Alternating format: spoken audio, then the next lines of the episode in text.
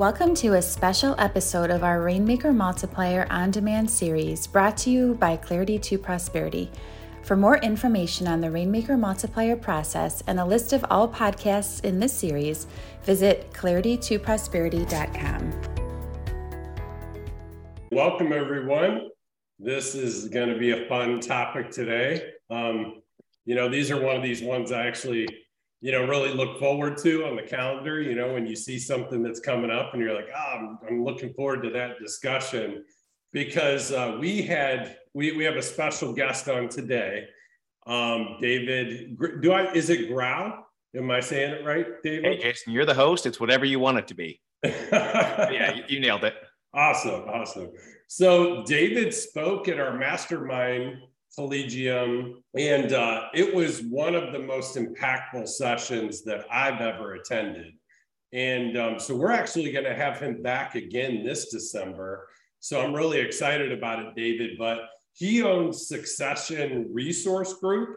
And uh, it basically, you know, M&A consulting, you know, succession planning, that type of topic. So it intersects how we've structured like that fifth rung of the advisor career path of your way to partnership to start introducing other equity partners into the fold, into your practice, and a lot of the compensation that we've been taught, you know, been working through. And even, and we have Brian Bibbo that joined us today. And thanks for joining today, Brian. Thanks for having me. Awesome. And so Brian is actually in our Florida office that we just acquired.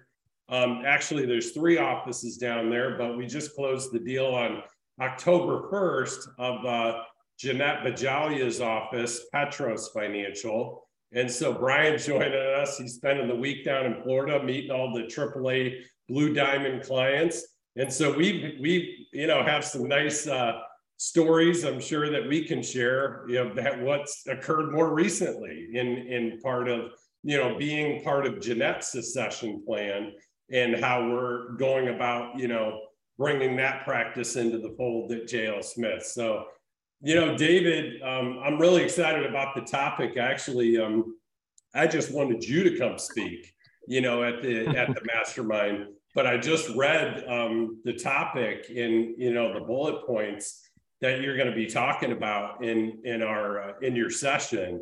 And it's it's really it's really going to be uh, it's going to be great. You know equity uh, how to structure the business and why you should start uh, leveraging your equity to retain and attract top talent. I mean that's going to be great to hear about. It says yeah let me ask you a question. It says internal sops what's sops stand for? Standard operating procedures just things you can and should be doing internally to build equity. Yeah, exactly, Jason. Excellent. And then just building value, how advisors can create lasting enterprise value yep. and go beyond the average valuation. You know, David, I'm going to share with you. I'd like you to comment on this. Um, I was just telling you about this the other day, Brian. We transitioned our practice off of the grid model onto a salary with um, incentive compensation bonuses. So we do like a monthly sales bonus and then a quarterly uh, profitability bonus, right? That everybody in the firm participates in the quarterly profitability bonus.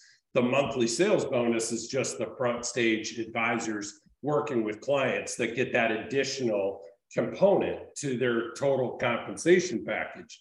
And we transitioned two years over to that. And um, because we were dealing and struggling with issues having the grid in the silos it was creating and the conflicts of interest it was creating even internally within our practice. So we transitioned over and it was the best thing we ever did. Um, but i just had lunch uh, like a month or uh, six eight weeks ago with a um, with a guy that is gobbling up practices all over the country and um, so I'm like, hey, what can I, you know, I get a free lunch and see what I can learn from this guy, right? And so he he's like, I'm going to be in Cleveland. Let's let's have lunch.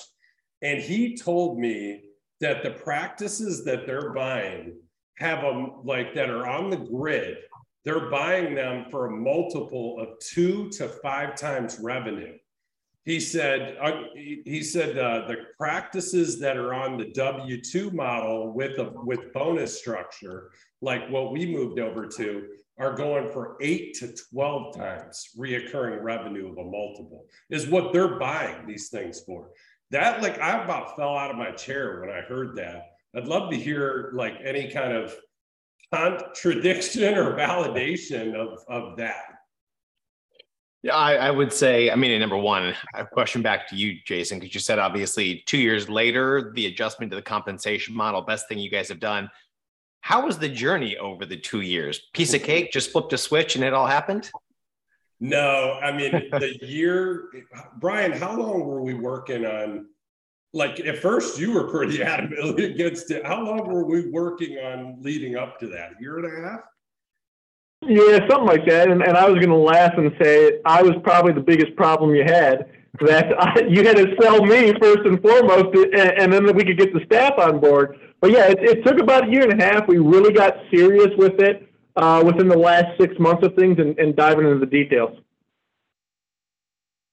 Yeah, and that's been my experience, Jason, is compensation drives behavior. I don't think that's new to anybody as a concept, but you're spot on. I mean, as you look at building sort of true enterprise value, which is not for everybody.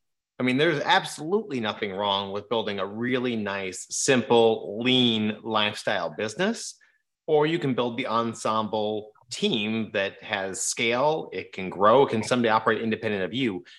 You just got to be careful to not get caught in the middle. It's like competing on price. Be cheap, or be expensive and own that. Don't don't be in the middle or you're going to get squeezed out by one or the other. The challenge is there are so many folks who have a great lifestyle practice that I think hear the benefits of the ensemble model, but they don't have the compensation model set up. Eh, basically, you don't have all the partners rowing in the same direction. And it only takes one person rowing in the wrong direction for your ensemble to go horribly off track. So, to your point, compensation, getting away from that grid based, you know, GDC based model is the first step, frankly, in creating a more true integrated team.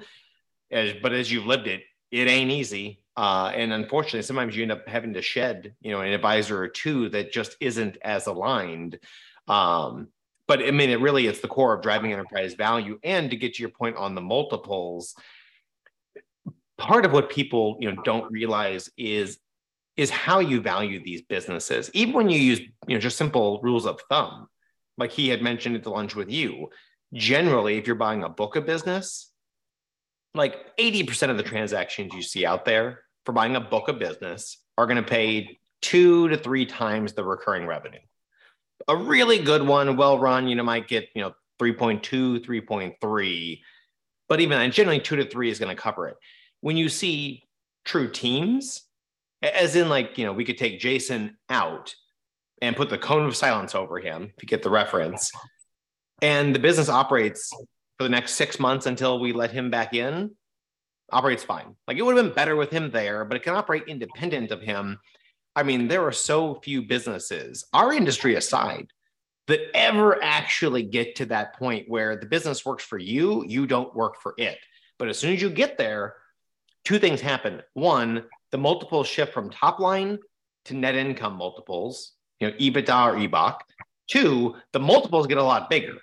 Now, to be fair, it's on a slightly smaller number, but the total value is still significantly larger on turnkey businesses. But it ain't easy.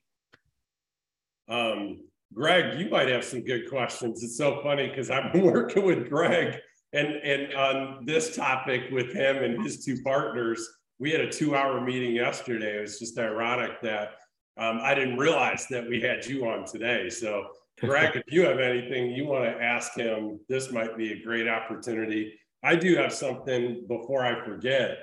Um, one of the things that I've learned and read about, David, is that um, what a lot of owners make the mistake of is they don't start kind of passing the baton and allowing the other lead advisors to start purchasing or doing whether it's purchasing or equity grants or whatever this yep. your method is to get in on ownership and then the problem that poses because instinctively, I think owners say, I want to build as big as it possibly can get and then sell for the maximum. But the right. problem that poses is that nobody can afford to buy it internally anymore. And then you're forced to sell to an outside uh, buyer. And then it causes massive disruption in many cases for the advisors, for the right. staff, for the clients, change of culture, change of everything. And so, um, so you know, I would love to know your thoughts on some of the best, best methodologies. If you have key internal team members that you might want to start that process of succession planning, um, and particularly, you know, rainmaker type of advisors, you know, what are some of the best practices, whether it be equity like in my case with Brian and I, right? Brian and I own the practice, I own the majority. Brian bought in at a minority stake. Brian might want to own more as time goes on. Like what's a what's a best practice of how he might be able to, you know, earn earn a higher percentage of the ownership in the future? So, yeah, a lot to unpack there, Jason, and we'll do some foreshadowing because we get to go deeper on this you know, in person in December, to your point. But to answer the specific question, it's and we tell owners, founders this, this all the time. Sadly, sometimes when they are going through it, you will share equity. If you're building a team, you're going to share equity.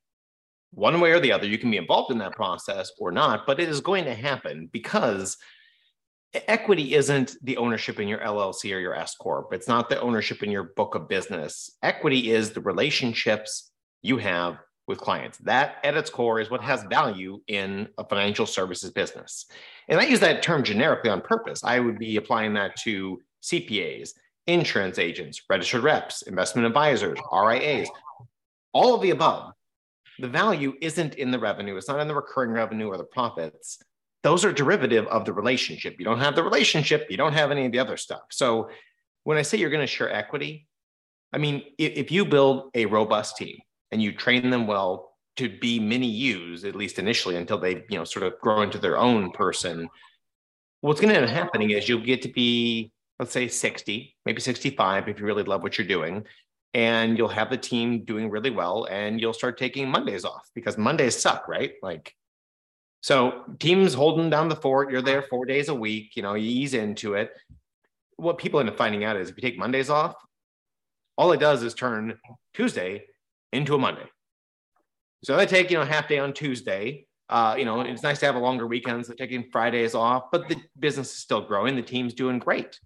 Eventually, you know, they, their spouse decide, all right, next year, you know, is, is the year, or two years from now is the year. You go to your team and you say, all right, I want to honor, you know, my commitment to you. You've done amazing. You guys are doing great with the firm. You know, I'm here less and less, and you guys are still having tons of wins. That's fantastic. I want to start doing succession planning. I'll sell you my business, and you know, we'll start small. Got evaluation done. It's five million dollars, and they come back and say, "We appreciate it. That's awesome." But, and it's always the but that gets you in this process. But we're worth 5 million now presumably a couple years ago when you started cutting back we were probably worth what you know three three and a half proportionally so really the additional million and a half has mostly come from us and we get it you know you paid us fairly we just we don't think it's fair to pay the full 5 million which means you sell it for four and a half or for four that's why i say you're going to give up equity either you're going to acknowledge it at the time and have an awkward conversation you're going to do it proactively and avoid the awkward conversation, but feel like you're giving something away, but you're not. Or you're going to have that awkward conversation. You're going to dig your heels in and say, no, you were paid fairly for the job you did. You've now earned the right to buy the business. And they'll say either okay or they'll leave. And what you just did was train a really competent, capable competitor who's going to leave and take a handful of clients, which means they still have equity. You just didn't give it to them. So it's going to happen one way or the other. So I would say start at the, the beginning, job descriptions, career track, lay those things out. I don't care if you're a three person team. What does the career track look like? What does the general progression look like for somebody on your team, all the way up to being a partner? You can start simple, just build it in a spreadsheet. what are the general qualifications? What are the general duties? How much time in the saddle do they need? Designations. Just start to write this stuff down and communicate it.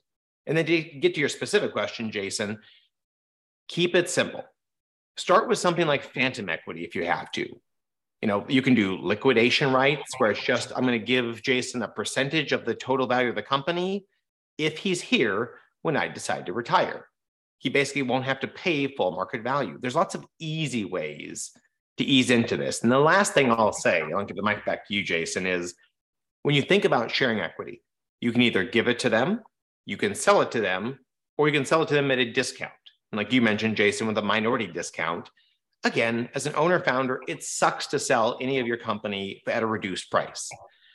Where you get the benefit is if you're doing it with the right people, if you sell 30% of your company, I'm going to pick a big number for this tr- first tranche. If I sell Jason 30% of Succession Resource Group, and he's such an amazing contributor, the idea and the premise here is yeah, I'll sell him a 30% for a reduced value because minority discounts can be in the 10 to 40% range. It can be a pretty big hit. But when I sell it to him at the reduced value, the idea is five years from now, I have not had to do as much work, but my 70% is worth the same or more back than when I had 100%. That is succession planning done right. Built on the foundation of the award winning bucket plan process, Clarity to Prosperity's proven processes, training, and coaching can help you increase your revenue. If you are a growth minded, independent financial advisor, you qualify for a free copy of the Bucket Plan book.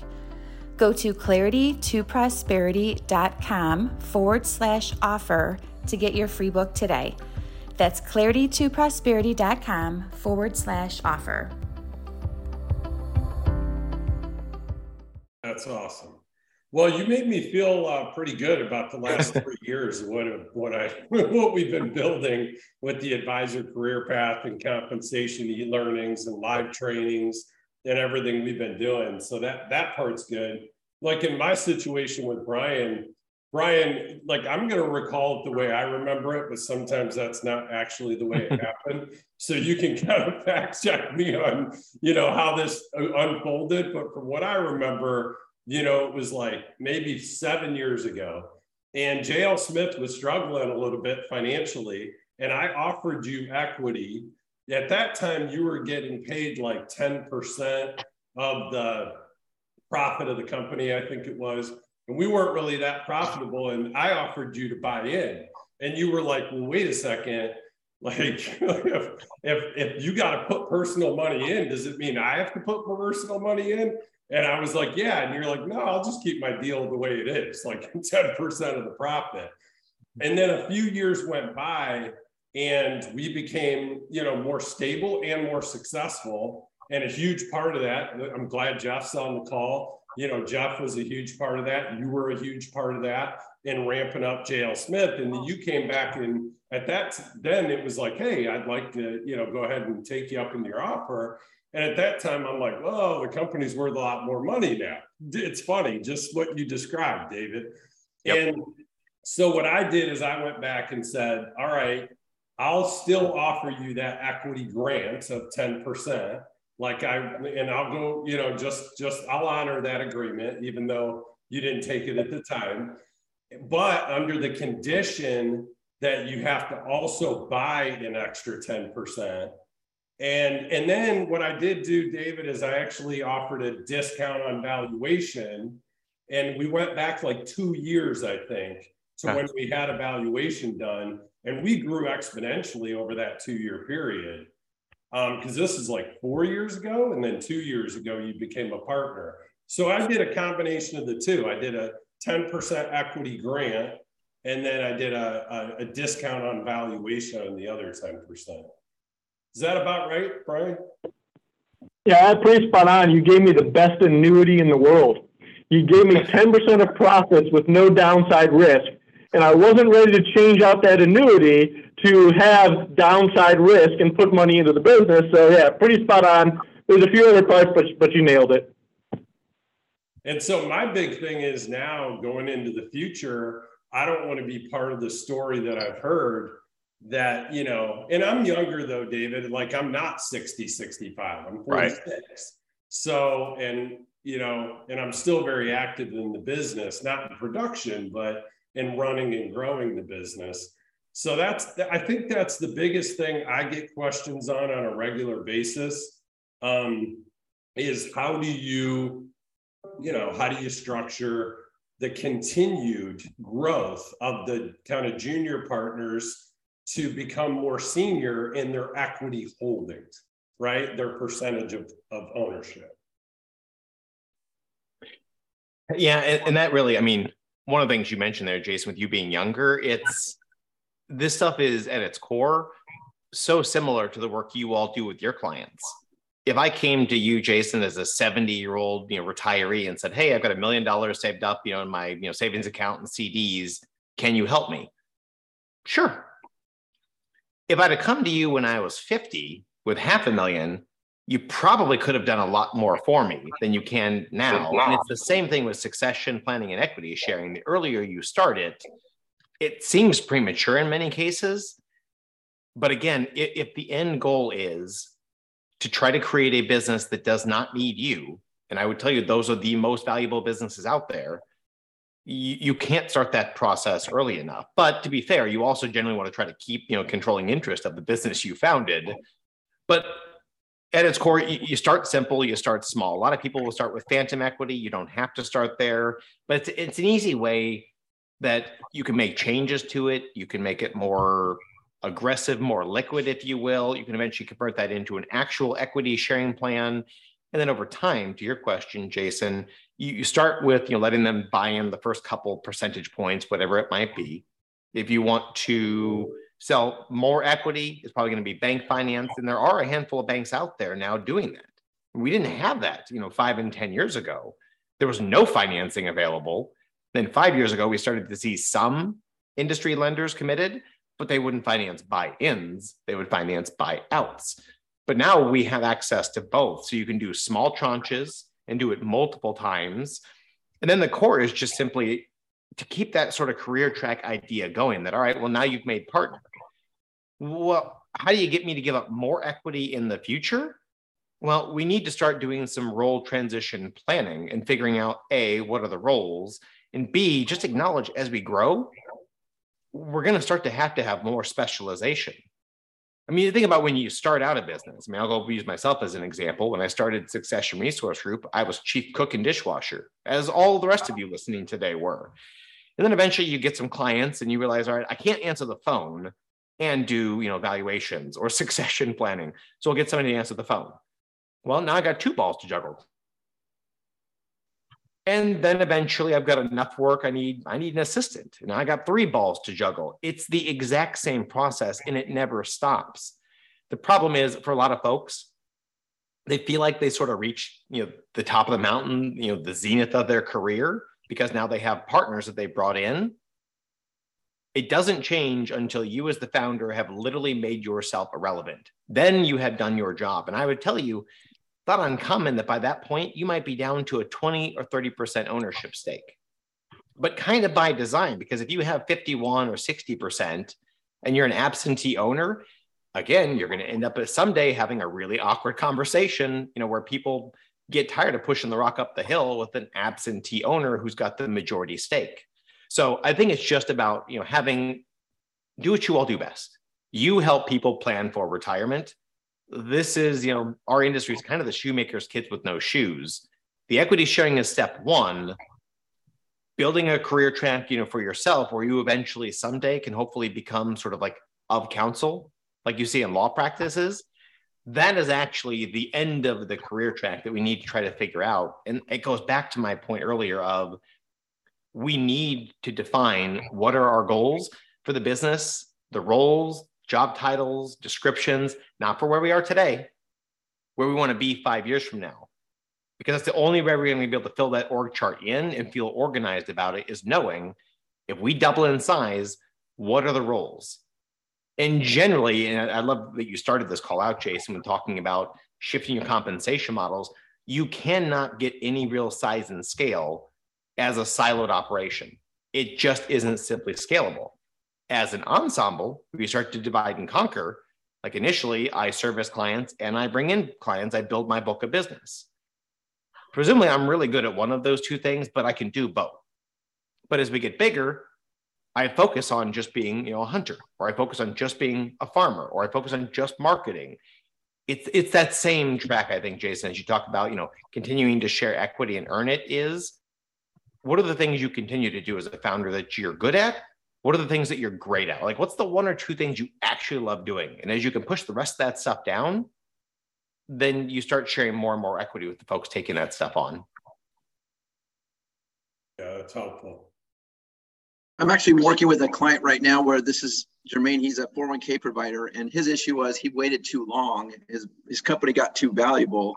Yeah. And now he's trying to do an ESOP, or he's trying somehow to sell some of or part of the the business, and he's going to be forced probably to go to third parties, which would you know now he has the guilt factor of there's a good chance that his staff and people, you know, some of them aren't going to keep their jobs because some company will buy him in and fold in the right. you know the the administration of it all and the last 30 years of building a family you know ends with the inability for him to get liquid uh, for his investment and maintain you know the people that he's supported that long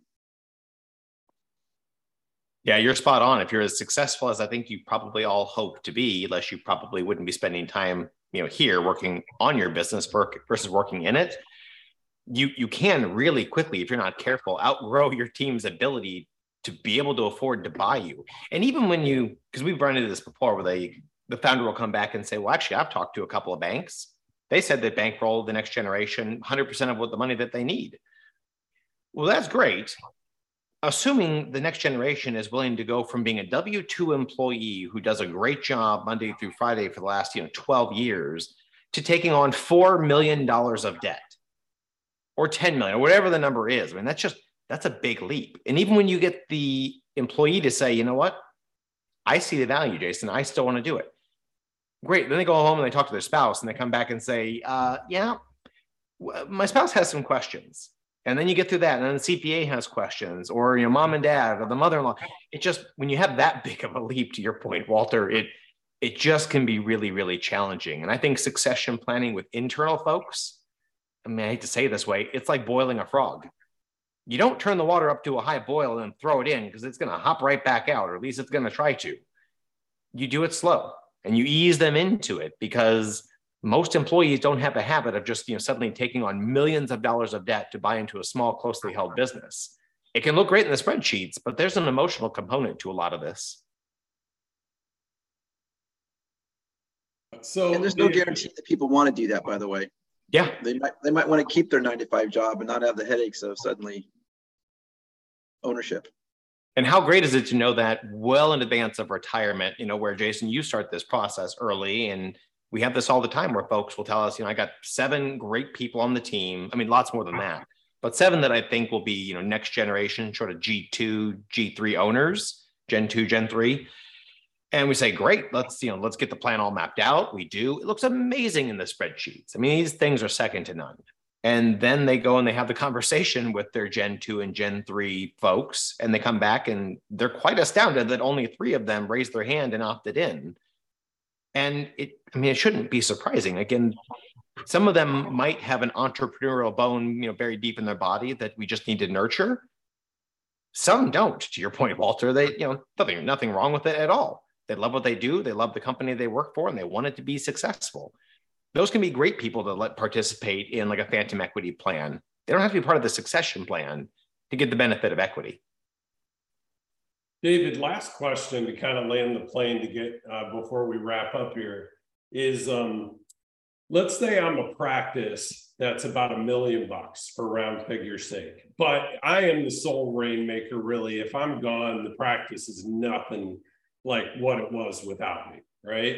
Um, then more of a solo practice.